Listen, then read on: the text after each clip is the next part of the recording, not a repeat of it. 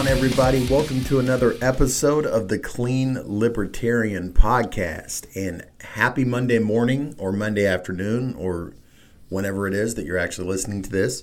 Um, hope that you guys go out there and have a kick ass work week. I know that I am starting out on my new job. So you guys, you know, wish me luck. Say say a little prayer for me or some good vibes or whatever you got to give. I'm sure it'll be okay. But uh, you know, hey, new chapter, right? That's what we do. Um, I think it'll be okay. I'm not not too nervous. I'm a little nervous, which you know, hey, that means that I'm giving this the adequate sincerity that it, I need to give it, right? If I was just kind of like cavalier about it, I, I, think that might be an indication that I'm heading for a uh, for for a little slip or a little bad time. But uh, no, I think we're gonna be okay. I will keep you guys in the loop. But um, today's guest, this is kind of cool how this happened. So I was perusing on my Twitter timeline, and a mutual follower pointed out an organization that I have not heard from for a while, uh, Dance Safe.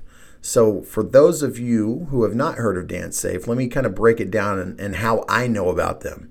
So, years ago, when I was still doing my thing and running wild and, you know, partying and all that, you know, drug test kits and the like weren't really a, a, widely acquirable thing, you know, 15, 20 years ago. So whenever I got my hands on, you know, an ecstasy tab, rather than just kind of guesstimating it, I uh, there was this website from DanceSafe where they had an a cata- catalog of sorts, you know, all the known ecstasy tabs, what's in them, how safe they are to consume, and you could cross reference what you had cop to that. So you at least had a baseline understanding of what you're about to get yourself into.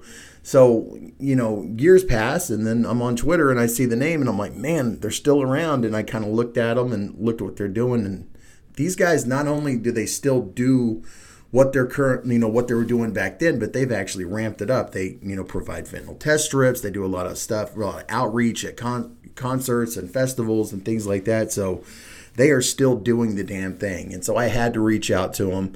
And in doing so, got a hold of Rachel. You know, she is amazing. This, this, uh, this person is knowledgeable about not only like what they're doing currently, where they've come from, but also has a bright vision for what the future will hold for him. And this is just a really cool interview breaking that down. So, uh, without any further ado, I'm going to bring on Rachel from DanceSafe. All right, and I am joined by Rachel from DanceSafe. Rachel, thank you so much for um, answering the email and, and making this happen. Uh, the, like I, we were talking a little bit before the show about how you know I, I have a history with DanceSafe, and I was shocked to see that that it was still around, but really glad to see that it was too. Um, so that way I don't butcher your intro. Why don't you, you know, kind of describe a little bit about who you are in the organization and all of that? Sure. So my name is Rachel. I use she, her pronouns. I started with Dance Safe in, I would say, approximately 2014 as a volunteer. And that was kind of by accident. I just knew people in the Southern California rave scene that were involved in Dance Safe. And so I started hanging out with them more and ended up meeting Kristen, the director of operations at Lightning in a Bottle 2016, maybe later than that. I'm actually, I don't even know at this point. And then at one point, I noticed that there were some things that I was seeing on the website that I wanted to change or some information that I wanted to offer. So I just contacted Kristen and said, Do you guys need some help? And since we already had a personal relationship, then she said basically, Yes, please. Um, and it's funny to hear people say, I knew Dance Safe in the 90s or the early 2000s. I can't believe you guys are still around. We get that all the time of people being shocked that Dance Safe's still doing our thing, but we've never had so big of a constituent base. So we're, we're way bigger than we've ever been before. Um, but yeah, I, I contacted Kristen and then ended up just going from an unpaid intern to a paid intern to a contractor to a staff member. Right on. I mean, you couldn't pick a better organization. I mean, I obviously Seriously. didn't know you guys were still around, but the, you, Dance Safe started at a necessity. Dance Safe started because oh, yeah.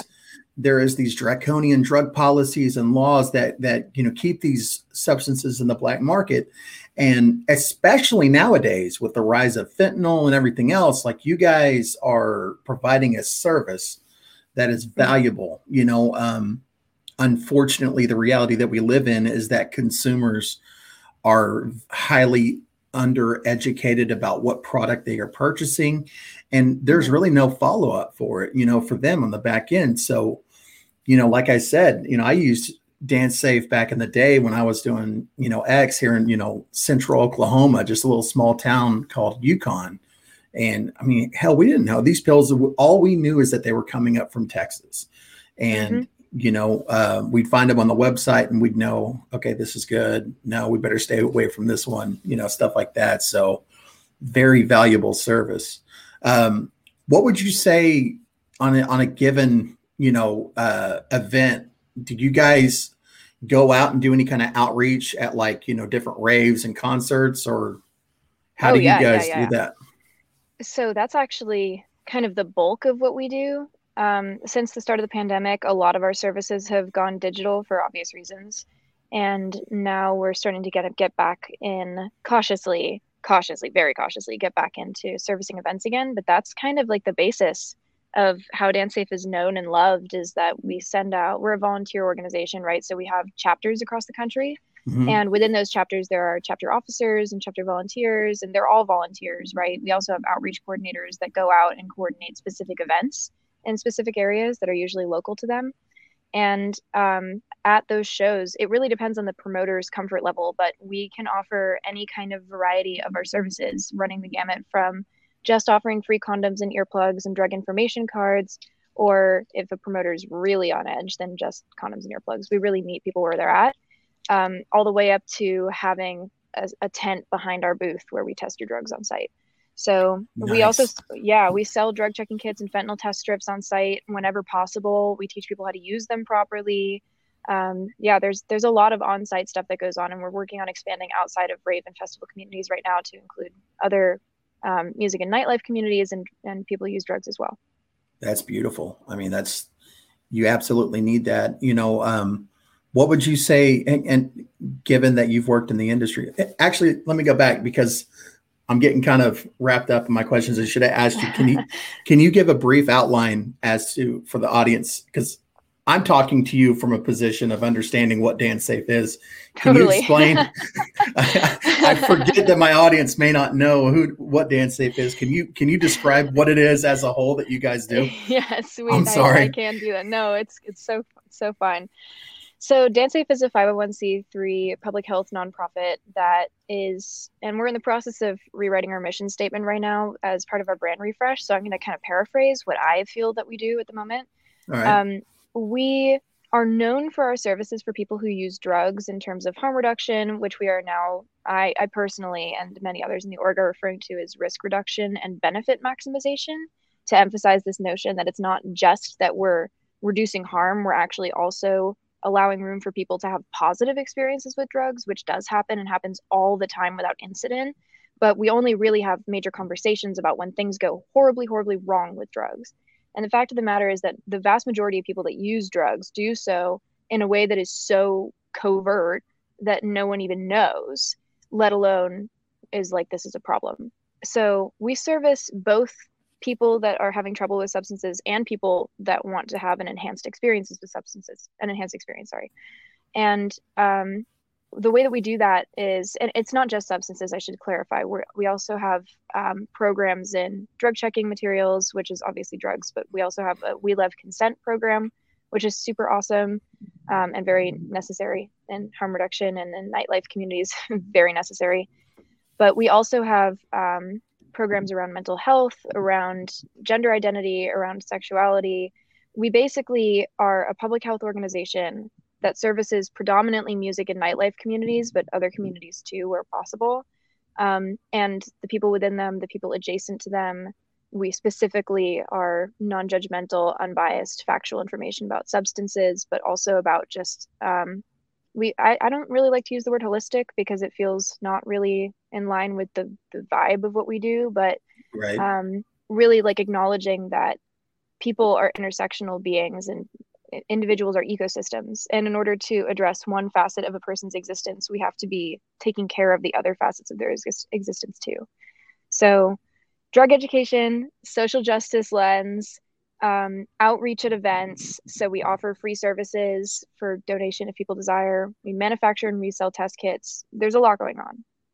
That's just absolutely beautiful. And you you really do touch on a point. So like the people who aren't in the culture, right? Who aren't mm-hmm. in that counterculture, they look at drugs, especially the harder you go, as only bringing about bad experiences, not realizing that, like, look, I'm an addict, I'm in recovery, you know, so I've, I've got some clean time, but mm-hmm. I guarantee you I would not have become an addict if it wasn't awesome. right? Like I didn't have, there's fun to be had. You know, it's the dividing line between addict and not addict though in the counterculture is those who can moderate and those who can't. You know, there's mm. certain people who can't. I mean, it's just part of it. And so to pretend like, oh, this substance is bad because person A had a bad experience, not realizing that right. person B can have a fulfilling experience it's mm-hmm. kind of robbing the world of you know and i know you don't want to use the term holistic but like in my you know thinking and my understanding of it like a lot of these substances came about because of medicated medical purposes particularly ecstasy you know that was used in couples therapy and it's still being utilized in some way shape or fashion you know i think aren't they doing ptsd mm-hmm, patients mm-hmm. you know so, i mean like there's medical value and benefit but this is America, damn it. You know, like we should be able to, it doesn't matter if there's a medical benefit or not. If it's what you want to yes, do, you should be exactly, able to do it. Exactly. And so um, the fact that you are, you have your finger on the pulse on that conversation, that makes me really happy. Yes, us too. Us too. Um, I think that we are kind of shifting the narrative a little bit away from we neither, we do not condone drug use kind of deal to we're condoning people having fulfilling experiences that don't cause harm to themselves or others because they have informed consent so they can decide that they are consenting to what they're doing and mm-hmm. that's what our current climate around drugs and the drug market is preventing is informed consent it's literally a non an unconsensual experience to do a drug where you don't know what it does or you've been lied to flat out about what it does which is what frankly a lot of drug education does is it is completely unfactual. It is not truthful education. And that does not leave any room for people to make informed decisions about what they're doing with their bodies including no. abstinence. Yeah absolutely. And so you know in not only does it do that but it stigmatizes across the board. Yeah you know yes. and so the likelihood of somebody i mean if you're going into a back alley to have to utilize your substances and this or that be it recreational be it a habit it doesn't matter like you're still mm-hmm. you're, you're, you're putting a portion of your life away from the light you know you are putting your portion of your life into the shadows so yeah whatever grows there or happens to to be it's gonna you know just kind of linger man and you're not going to be able to get help for that or mm-hmm. use safely that's the other thing you know, like how difficult is it for y'all to talk about recreational purposes with some of these substances? Like, is there, I would imagine there's a section of the population you talk to and it's like talking to a brick wall almost.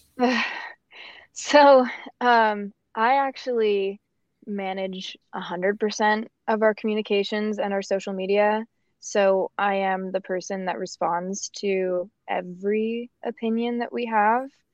Wow. And it it gets exhausting a lot of the time because um well there are many there are many facets to it. What it really comes down to ultimately is that my current position is that I do not even though I might get frustrated on a personal basis because I'm not saint you know like I, I get frustrated. It's hard not to when you're faced with so many opinions that you feel to be so damaging to other people but also at the same time it's so important to recognize that people have been systemically denied information about what's going on and why. It's not anyone's fault that they don't know about drugs and i really i really believe that. I really do think that even the most aggressive person who is um, saying terrible things about people that have substance use disorders or people that use certain drugs in general, I really believe that that person has been failed by systems that could have been put in place to offer information that would provide alternative viewpoints. And it, it just wasn't available to them you know? So it's complicated, right? Like there are a lot of people that have very stigmatizing views on drugs, especially because we're moving into this lens of publicly saying that all drugs are just inert substances until you do something with them. They're no different than each other until you do something with them. It is how that specific drug happens to inter- interact with your specific ecosystem that has an outcome. And there are certain things that are more consistent about what that outcome will be, but it's never guaranteed, pretty much ever.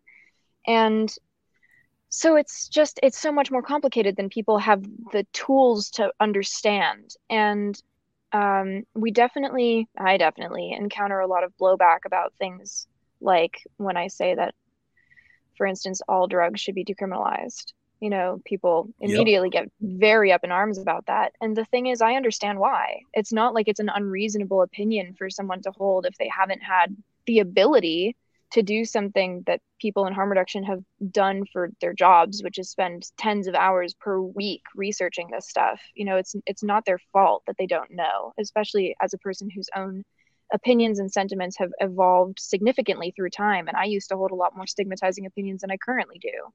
And it's just a matter of recognizing how much time and effort and how many materials are needed to make that happen. And people are living in difficult conditions all across the board right now. Like people are really struggling to make their basic necessities happen and to expect people to have a nuanced understanding of something like why I think that meth should be decriminalized is too much to ask, you know. So right. that's really that's really the goal that I've been trying to instill personally from a social media perspective um, is to allow for more light to be shed to amplify the issues that are currently happening and to offer people a shortcut to find that information without needing to dig through a ton of gunk. So we try to be as reliable as humanly possible in that regard. That's a admirable position that you're in to, to have to fill that stuff, but it sounds like you have exactly the right attitude because once you start getting a chip on your shoulder with it, then you can stop working with others. Um, mm-hmm. I very much do the same thing with my podcast. You know, like it's all about trying to bridge that gap and talk to other people about decriminalizing everything or legalizing, whichever way. I prefer the decrim, obviously, but um, having that conversation with somebody whose son or daughter might have overdosed and died, right. it's a very tough position to be in, but I think it's possible. I think mm-hmm. it's possible to have that conversation so long as we keep that mentality of altruism, you know, and kind of like right. empathy. Um, yeah. Um, that's kind of that's kind of that thing. I mean, I'm in like I told you, central Oklahoma, uh, involved in recovery there's a lot of people that I have and I love in my life that do not agree with me when I'm like legalize oh, sure. recreational cocaine, you know? Yeah. Uh, I bet that that one is received well. Yeah. Yeah. You know, especially when there's a lot of tweakers in Oklahoma. So, you know, they, they look at me talking about like, you know, decriminalizing meth is, you know, advocating for rape or something out here. Like they really right. take it personal. Like methamphetamine for a while in Oklahoma ran its its course, you know, and it, it is what it is now. But um, you know, on the other side of it, there's a conversation to have as long as I, I keep my my mindset right and approach it. Um, I did want to kind of bounce back to something that you talked about. You know, you guys said that you're doing drug tests at, at festivals. What percentage of the drugs that you're testing are coming back positive for fentanyl now? So that's not really a question that I'm able to answer easily. And the reason is that, well, there are a couple of reasons. The first is that we are in the process of implementing more effective documentation of our tests. But the fact of the matter is that we're a volunteer led organization on the ground. Like we have four okay. paid staff members and a bunch of contractors, but we have very few folks whose like full-time job is harm reduction who can oversee those efforts. So um, we don't have record keeping from drug checking that i personally would trust to pull from just because it's always possible that volunteers didn't use fentanyl strips correctly for instance. And that's not something that I think happens super often because we generally tell people that if they don't feel 100% confident using the strips at festivals, they shouldn't use them. And so we have, um, I would say, more data from anecdotal reports from people sending in their test results to us than we would in the field, especially because the fentanyl crisis really started ballooning even more during COVID when we weren't doing outreach.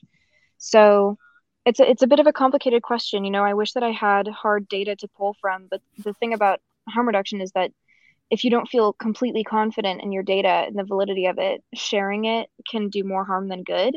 Yeah. So I would rather say I I don't know than just make up a number and I, pretend that our our systems are perfect. I, I can not. respect that wholeheartedly. Um, just what, talking about fabricating information, there was that headline that hit a couple of days ago about the San oh, Diego oh, no. police officer. Uh, oh, you know, no. yeah. It, it, so just for the audience, that you know what I'm talking about, but for the audience yes. who may not know, so this article came out that this this officer passively caught an overdose from just being in the same room as fentanyl, and you know, obviously it came out that's completely false. Did not happen mm-hmm. at all. But that's that type of thing, you know. And so I'm glad to see that that you know you're you're taking the stance that you are, and you guys aren't um, even for the sake of conversation, you know, putting out anything that you can't verify. I can respect that. Sure. Um, yeah. Go ahead. Sorry about that. You just cut it. You just cut out for a second. Did I? Okay. All right. We're back. I can edit that yeah, out. It's not that. a big deal. All right. Um, so what would you say? Um, have you guys been getting a lot more volunteers? How are you looking in that that portion of the uh, of the organization?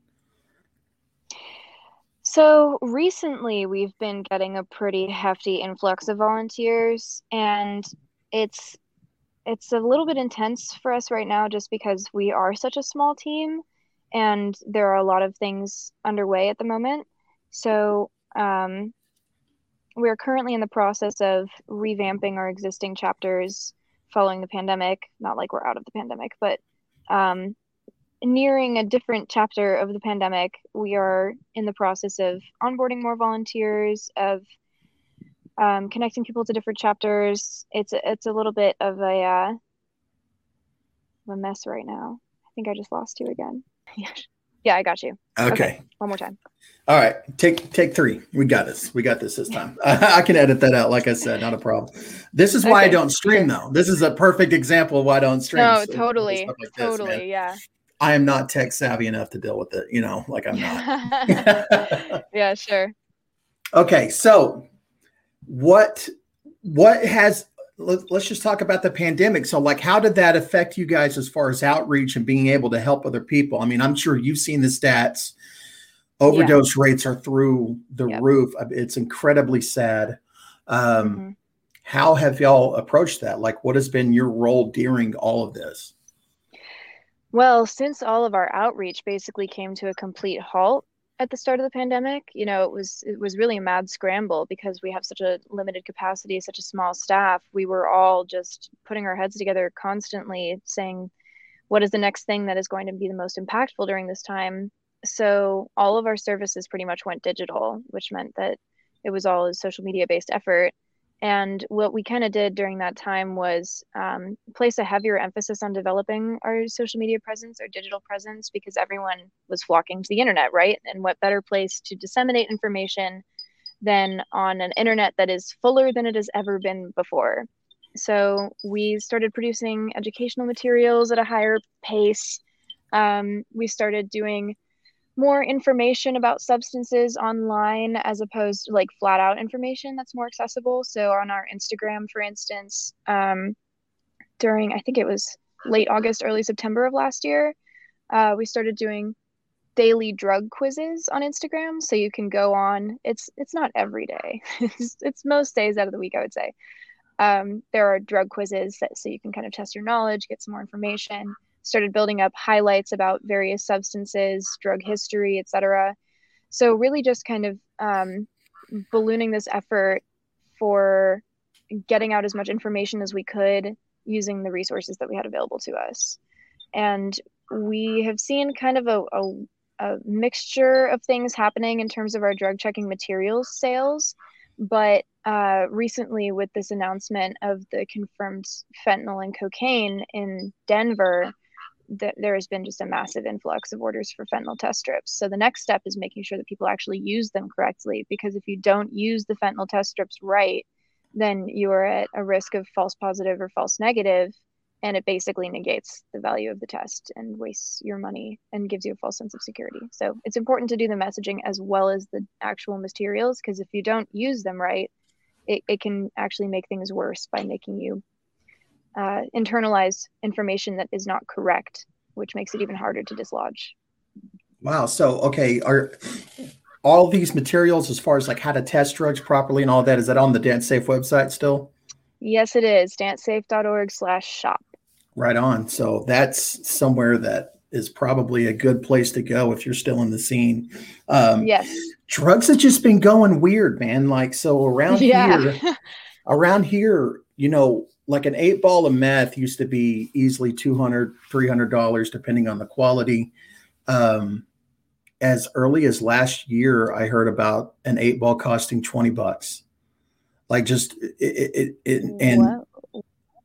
yeah like that was the going rate. That's how much it was. Like it was cheap. I mean for five bucks you're getting a teener. Like it's insane the amount of drugs that was going around but the quality of them was bad and people were acting very strange you know being involved in recovery yeah. like it's just kind of one of those things that go hand in hand. I work with these folks you know um and so like this is this is kind of like my soapbox of like fuck the drug war you know what i mean? Because like it, we wouldn't be in this position if we could you know decriminalize and and you know have people do knowing substances. So I don't know where I'm going with this, man. I'm just saying that like drugs are getting weird. so oh, like yeah. Yeah. It's it's been sorry, go ahead. no, no, no. I was saying fentanyl showing up in Coke, like you told you were talking about, like that's what an upper with the downer. I mean, you're speedballing basically at that point, you know? Well, the thing about fentanyl is that our current our running working theory is that what's actually happening is accidental cross contamination, which is why uh Yes, it's not actually likely at all. In fact, it would be incredibly inefficient and nonsensical to intentionally cut fentanyl into cocaine. Like, why would anyone do that? People say it makes your product more addictive. Well, first off, that's not how addiction works. And second off, that is not guaranteed. And third off, there is literally no one that's going to ingest fentanyl, an opioid, and say, wow, that was fire cocaine. I'm going to go back and buy more of it. Right. Like, there's no way. So, when we see fentanyl pressed into like Xanax bars, for instance, that's a different story. That's intentional. That doesn't happen. It was happening, I would say, more often than I would was comfortable with. Well, I'm, I'm never comfortable with it, but it was happening more in 2019, 2020, I think, and I haven't seen it as much this year. But the trend of fentanyl appearing in just powdered drugs in general, like there have been cases, they've been very few and far between, but there have been cases of fentanyl getting mixed in with other powdered substances. And without seeing the data sheet on the top of my head, I don't want to quote which they were.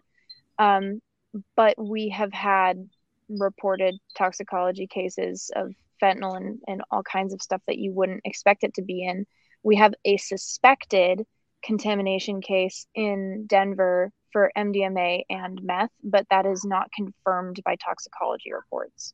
So that's that's positive speculation, but um, and it, it's always very risky to speculate about what was and was not fentanyl related, because the majority of people don't actually know what fentanyl is or how it works. They just know that it's scary and it's in stuff. So that's the issue with the police officer, like you mentioned earlier, is that people hear of anything going wrong and if drugs are even suspected to be within 50 feet of it they say oh it's a fentanyl overdose.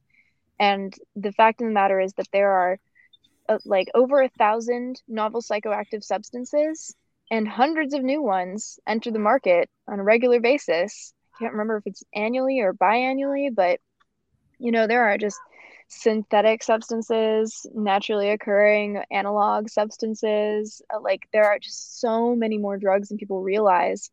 And what you're saying about the drug market being just just wild right now, like it's it's fucked. You know, it's never been like this before. Yeah. And it like never, no one has ever seen it like this before. And people don't realize that there aren't just 10 drugs, there are a thousand. And there aren't just five things they could be cut with, there are thousands. Like anything can be cut into most things. So when you say that people are getting $20 eight balls of meth, that really concerns me because what generally ends up happening is that producing certain drugs is more tedious and time consuming and dangerous because the precursors are more heavily controlled, which are the ingredients to make the drugs, or the production process is more closely watched. So, for instance, there are in, in certain regions of the country, including yours, there are definitely an increased number of watches out for meth lab contaminants and the purchases of certain precursors needed or materials needed to make meth so what ends up happening is that folks will find an analog, which is a, a slight tweak to an existing drug that kind of mimics the effects to varying degrees of effectiveness. And since it's so much cheaper and easier to produce, especially if it's more potent, which is what the initial issue with fentanyl was, was that it's so potent that you didn't need much product at all to adulterate a whole batch. And it used to be just fentanyl and dope, but now it's in all kinds of things. So that's that's a bit of a ramble. If you can't tell, I do talk about this stuff all day long, every day. I mean, this is this is my home. That's yeah. that's I, yeah. this is where I stay. I talk about this stuff. Um, but yeah, right. so one of the other issues with this, you know, like the cheap meth I was talking about is like people complain about having blurred vision. And mm-hmm. one of one of the theories is that that's actually nickel poisoning from the gun bluing they're using to put in uh, in the manufacture process. Uh, which that's that's comforting you know like that's that's good. That's good to hear. But um you know it, you're exactly right. And so you know if it's cheap that means that they're using a new a new brand or a new cook a new something. And or a new drug altogether. Could be that completely you know um yeah. the thing that's that's the most concerning is it, it almost seems insidious to a certain degree because i mean you look at twenty dollars for an eight ball. I mean, how much production would you have to do, and how much would you have to sell to just break even? You know, mm-hmm, I mean, like mm-hmm. it's this isn't the days of like you know the the P2P or the you know phosphorus dope or the uh, you know like the higher end cooks. You know, like this this is something different entirely. Um, yeah, we're getting off on your territory, but yeah, just, yeah. I'll sit here and think about it all the time. I'm like, man, this just doesn't seem right. Something's well, wrong. Here as an important note to put in there, um, if you come across substances that you suspect are adulterated or that seem suspicious in that way, the first thing to do, right, is to test it with a reagent drug checking kit at home. Um, because the, the point of those drug checking kits is not to tell you this is what's in it, it's to tell you this isn't what you're looking for, if that is the case. So, for instance, if you buy a capsule of MDMA, you scrape off a little bit of crystal, um, you're supposed to use at least three of our reagents on it. One reagent almost never cuts it, except for Ehrlich's, which is a separate thing.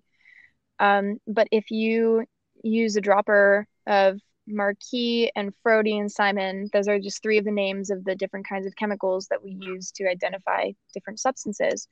They should turn respectively black, black, and blue in the presence of MDMA.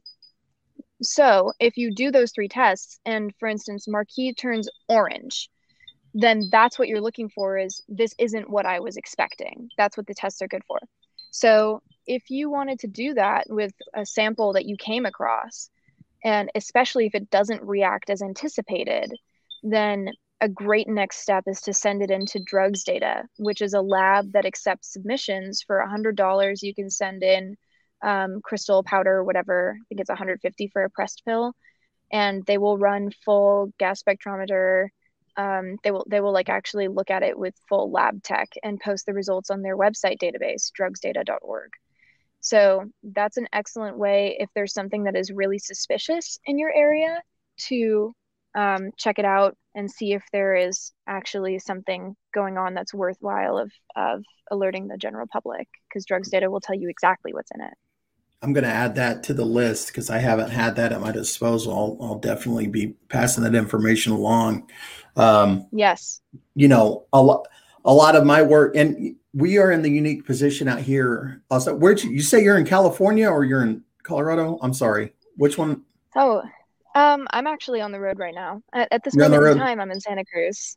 Oh, right on. Okay, you're traveling. Um, but yes, yes. So like I would imagine that the place places that you live have a little bit more lax laws as far as harm reduction goes, like providing clean needles. Like you, it's not that difficult to get a clean needle in your area. Well, Am I wrong in that?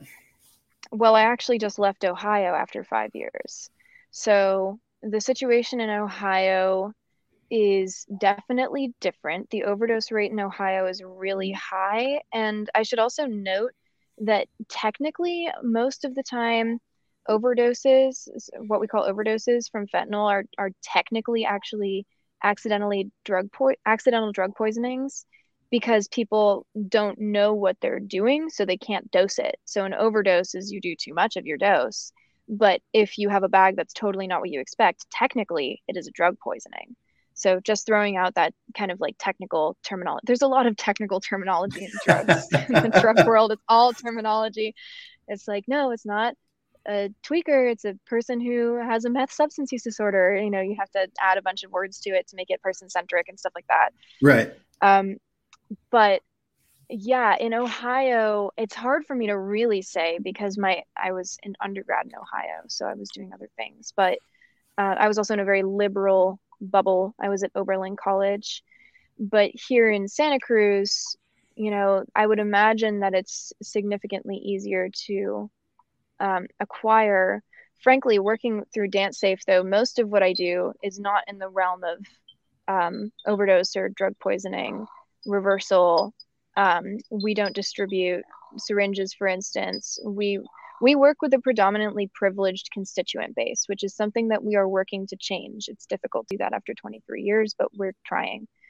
Um, so my immediate vision is usually not on things like syringe exchanges, um, and that's yeah, you know that's that's a problem. Like people that are involved in the drug world don't have enough exposure to the ways that people are being really harmed by drugs um, unless it immediately impacts them. So I will fully self admit that that is a thing that I'm currently working on becoming more involved in. But generally, the laws or the, the social culture, I think, is the most important thing, honestly. And the social culture of California is certainly more drug friendly than most places. Right. I, I, I can respect that. Um, and I know that you guys will get around to it when you're supposed to. I know that, like, here in Oklahoma, like you have to have a prescription to get a clean needle. Like you cannot mm-hmm. buy one over the counter. It's insane. Um, and then we're like, hey, why is why are people getting hepatitis C at record numbers? Like, why right, is this happening? Right. It's like, well, obviously, right. dude. I mean, what'd you expect? Um, Completely preventable. Right. But completely. Yeah, hundred percent. But you know, the cool thing is, is that non there's a nonprofit in Tulsa, Oklahoma, uh, very very similar to Dance Safe, you know, but they they do needle exchange, Narcan. They they hand out. They have all the resources and information out. An organization or organization, sorry, like that is able to prosper in those places. So, like, I would imagine that there is a very easy pathway for you guys. Uh, you know, assuming that you had the volunteers in the area to be able to do something like that. So mm. I'll be watching and paying attention. I bet you guys get it done. Yeah, when when COVID efforts ease up a little bit, um, when when our capacity isn't completely, we're doing a brand refresh right now, so our capacity is just absolutely maxed out on doing the basics of what we're already doing. Um, we would really love to be able to find a way to be more involved with Narcan, and that's our that would be our first thing is Narcan because the um, constituent base that we serve is is much more likely to come and pick up Narcan than to feel comfortable coming and picking up syringes. Um, but we definitely we have our eye on a lot of different things. We're all very invested in this. It's just so much to parse. You know, it's it's so yeah. many different things that we want to be getting done. So yeah, it's it's really tough to to um, to make these kinds of decisions about where to prioritize, especially when so much of your org has been cemented in a particular kind of servicing for so long. you know, it's a lot of conversations that we're having. So yeah, stay tuned. Right on. Now, what about politically? Do you guys have any kind of like work that you do with policy, any kind of petitioning? Um, is that something that you guys stay out of? We definitely don't stay out of politics. We've become significantly more vocal on our social media platforms, which has not been something that a lot of our constituent base has loved seeing from us. we it's hear, changed, yeah, you know?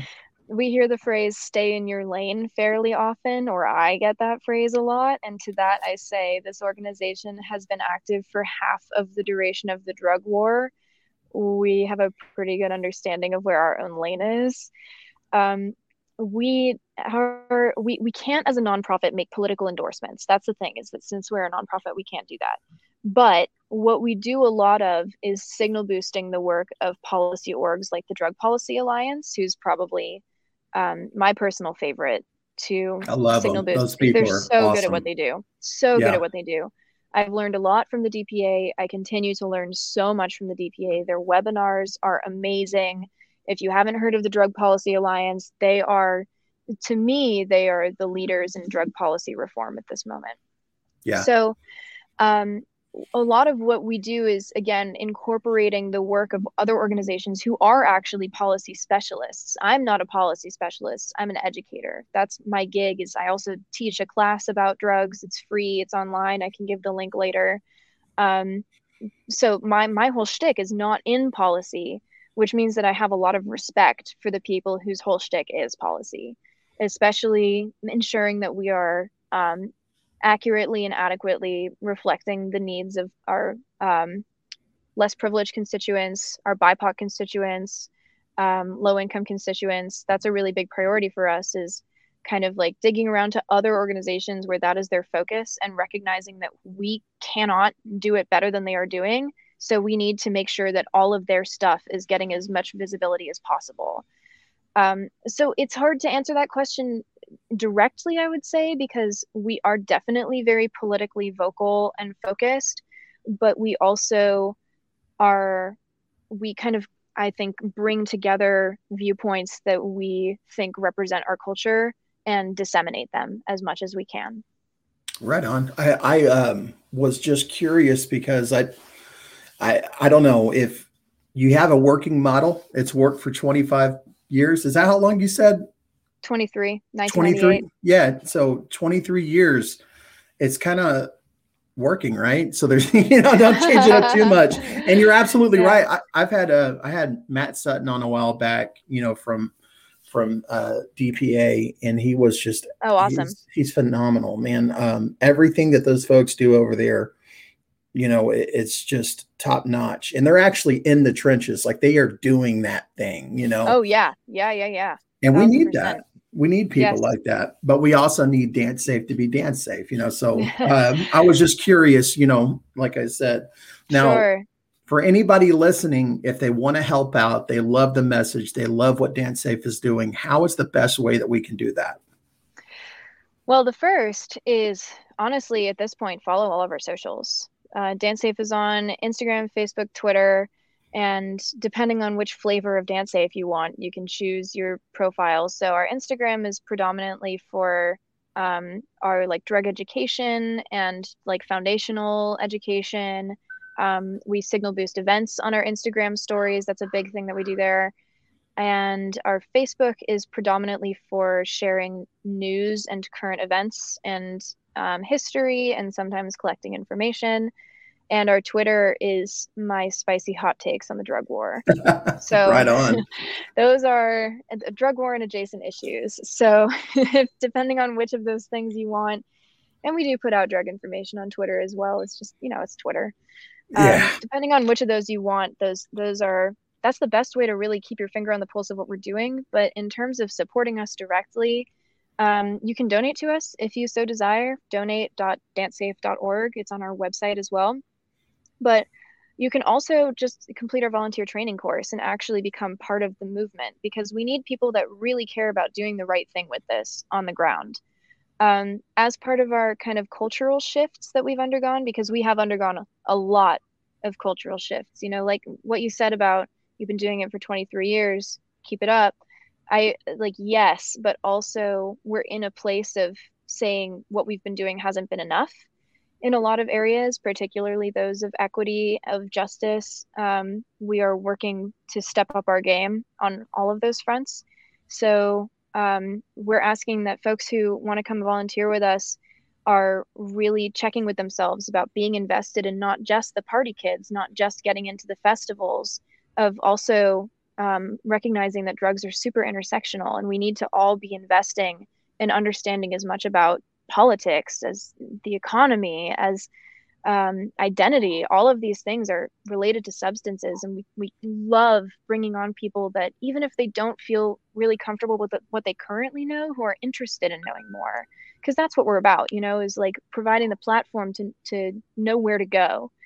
Um, so the volunteer training course if you just type in dance safe volunteer training course on google you can fill it out. You'll get sent paperwork and then get connected to your local chapter um, we're not starting new chapters at this time because we're in the process of reestablishing our existing ones. But other than that, really just like getting as educated as you possibly can about as many of these issues as you possibly can.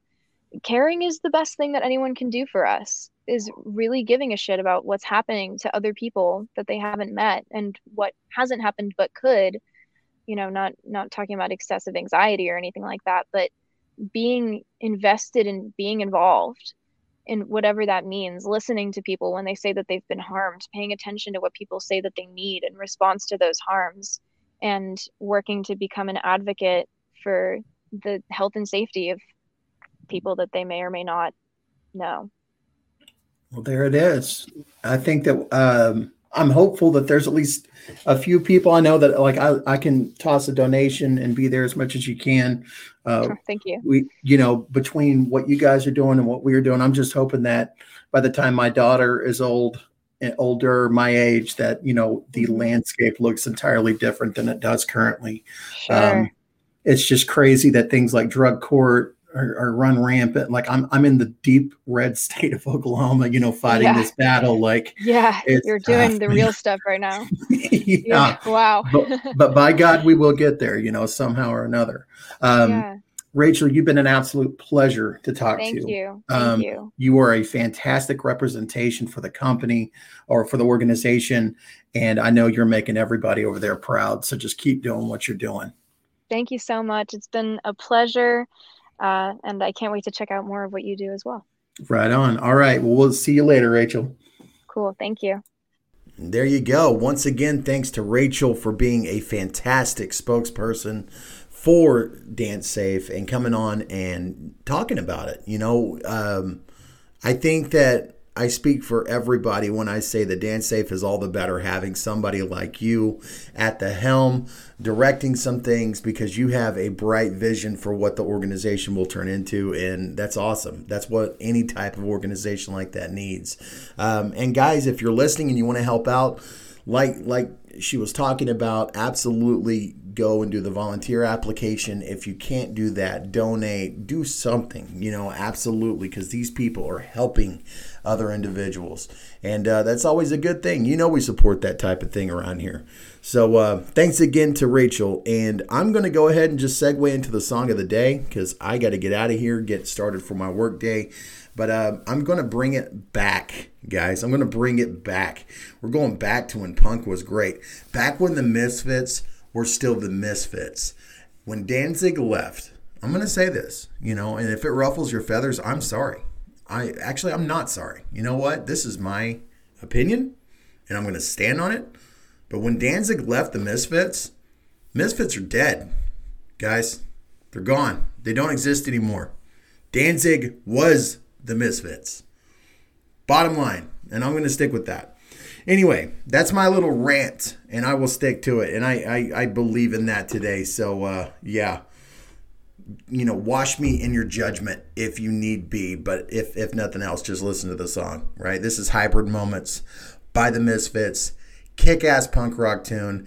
Enjoy. Have yourself a great week. Go out there and be the change that you want to see in the world around you. And I love you, crazy people. So here you go with Hybrid Moments.